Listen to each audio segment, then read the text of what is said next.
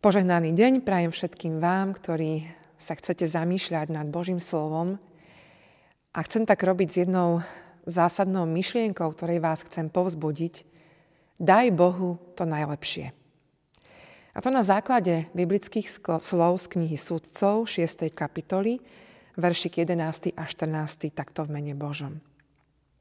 Hospodinov aniel prišiel a v Ofre si sadol pod dub Abiezerovca Joáša. Jeho syn Gideon práve mlátil v preši pšenicu, aby ju zachránil pred Midiancami. Hospodinov aniel sa mu zjavil a oslovil ho. Hospodin s tebou, udatný hrdina. Gideon odpovedal, prosím, pán môj, aký je s nami hospodin? Prečo na nás toto všetko prišlo? Kde, sa, kde sú všetky divné skutky, o ktorých nám rozprávali naši otcovia? Vravievali, či nás hospodin nevyviedol z Egypta. Teraz nás však hospodin zavrhol a vydal nás na pospas Midiancom. Hospodinov aniel sa k nemu obrátil a povedal, použi svoju silu a vysloboď Izraelcov z moci Midiancov. Veď som ťa poslal. Amen.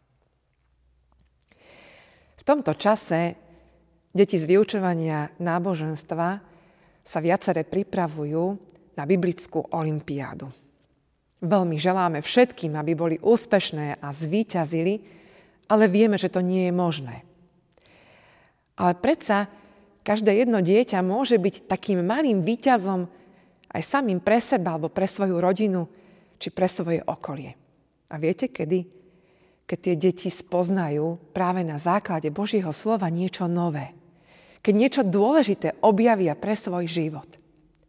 Alebo keď si vôbec osvoja znalosť písma.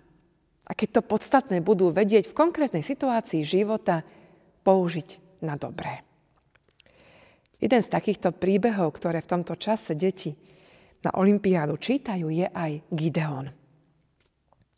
Bol to sudca, a práve on mal dozerať na to, aby ľudia v zasľúbenej krajine mohli žiť tak, ako sa to na Božie deti patrí. Mal dozerať na to, ako budú žiť. Veď okolité pohanské národy doslova lákavo pôsobili na Izraelcov svojim bohatstvom, modlárstvom, ale aj svojou mocou. A viete, že jeho úloha bola celkom náročná presviečať ľudí, že ich budúcnosť je v dôvere voči hospodinovi. Gideon napríklad zbúral bálov oltár, ktorý patril jeho otcovi a postavil oltár hospodinovi. Nepáčilo sa to ľuďom, ktorí toto videli. A keď prišlo k zásadným bojom proti Midiancom, vybudoval armádu. Tá mala čeliť nepriateľom, a od sa do tejto armády prihlásilo množstvo ľudí. Pán Boh nechcel veľkú armádu, ale chcel kvalitnú armádu. V prvom rade mali odísť tí, ktorí mali strach. A potom podľa Božích pokynov mal Gideon vylúčiť tých, ktorých tam pán Boh nechcel mať. Napokon zostalo 300 mužov a s týmito mužmi Gideon obstál v boji len preto, lebo poslúchol presne to, čo Boh od neho chcel. Viete, aké dôležité je poslúchať a príjmať Božiu vôľu? Chcieť ju poznať vôbec vo svojom živote? Postaviť si hospodina na taký piedestál na základe prvého Božieho prikázania? Prežívame pôst, a možno by sme sa mali zamyslieť, ako je to s nami. Či máme v poznávaní Božej vôle a v jej príjmaní jasno, alebo možno aj nejaké medzery. A či vôbec vieme to najlepšie dávať Bohu a tak prežívať to skutočné Božie požehnanie. Či mu nedávame zbytok, ktorý nám zostane, ale to najlepšie – najlepšie roky života, naše síly, rozum. Ponúknuť mu svoju domácnosť. To, čo tento svet tak drží v hrsti pre seba, by mal kresťan z ďačnosti ponúknuť svojmu spasiteľovi. Z tých mladších čias si spomínam na jednu mládežníckú pieseň. Najlepšie života sily. Mladosti najkrajší vek. Venujte, priatelia, milí Kristu, ach nad to vám niet. Hľadáte života zmysel? Hľadáte života cieľ? Pán za vás na kríži vysel, on v službe aj vás mať by chcel. Pôst je zaiste vynimočným časom urobiť cielené upratávanie svojho vnútra. Také presmerovanie hodnôt. Možno povieš, nemám na to dnes čas. Mám veľa iných povinností, možno zajtra. Ale tým dobrým rozhodnutím je, že to urobíš hneď. A dáš Bohu to najlepšie. Veď žiadna iná vec, ktorá sa týka tvojho spasenia a spasiteľa nemá prednosť. Amen. Pomodlíme sa. Drahý Bože, ďakujeme za tieto pôstne dni, ktorých možno ľudia premýšľajú, čo všetko majú obmedziť, čoho sa majú strániť.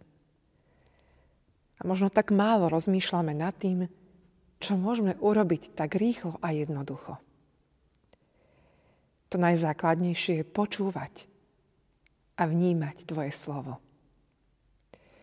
I dnes nám ten obraz Gideona prináša muža, ktorý doslova veľa robil preto a snažil sa, aby uchránil svoj národ v pravej viere, vo vernosti, v čistote, v oddelení od toho, čo by ľud viedlo na nesprávnu cestu životom. Aj on urobil veľa chýb, ako ich neraz robíme aj my.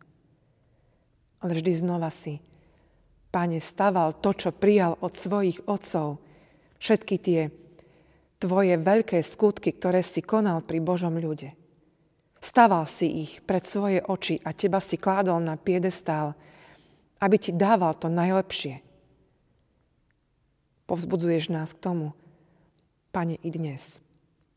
Dá ti to najlepšie, čo máme. Svoj život, svoje roky života, mladosť, svoje schopnosti, poznanie svojich hrivien, darov, ktoré si nám dal. Odpust nám, že veľakrát ti dávame iba tie odrobinky. Ten zbytok, ktorý nám zostal. A to lepšie si možno nechávame pre seba, pre vlastné zakúsenie pohodlia alebo spokojnosti. Nauč nás, Pane, v tomto pôsnom čase upratať si svoje myšlienky, upratať si svoje hodnoty a tak možno zakúsiť opäť raz, ako Ty, Pane, vieš oceniť to, čo Ti človek dáva. Nie je to náš obchod so spásou a so spasiteľom, ale je to naše úprimné položenie svojho srdca na Tvoj Boží oltár. Preto posveď nám aj túto chvíľu. Posveď nám naše rozhodovanie. Posveď to najlepšie, čo máme a chceme Ti dať. Amen.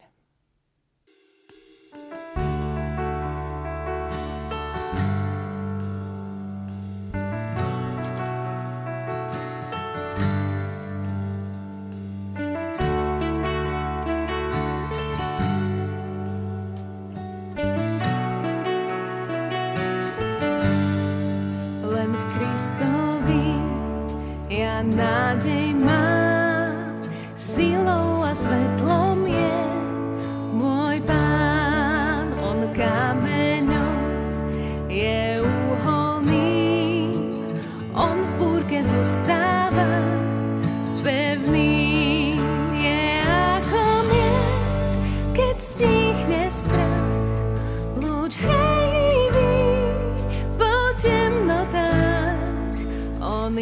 všetkých, len v ňom chcem rásť, v Kristovej láske navždy stáť. Len v Kristovi Boh sa zjaví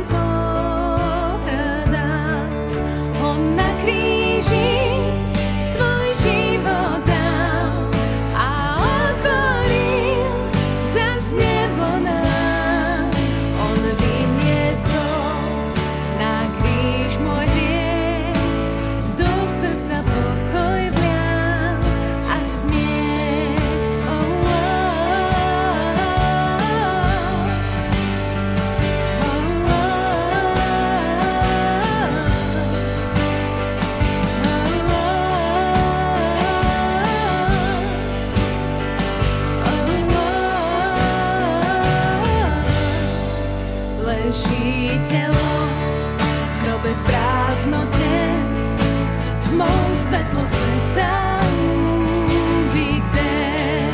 Nový trísklo, obeď žiari, nad smrťou mocne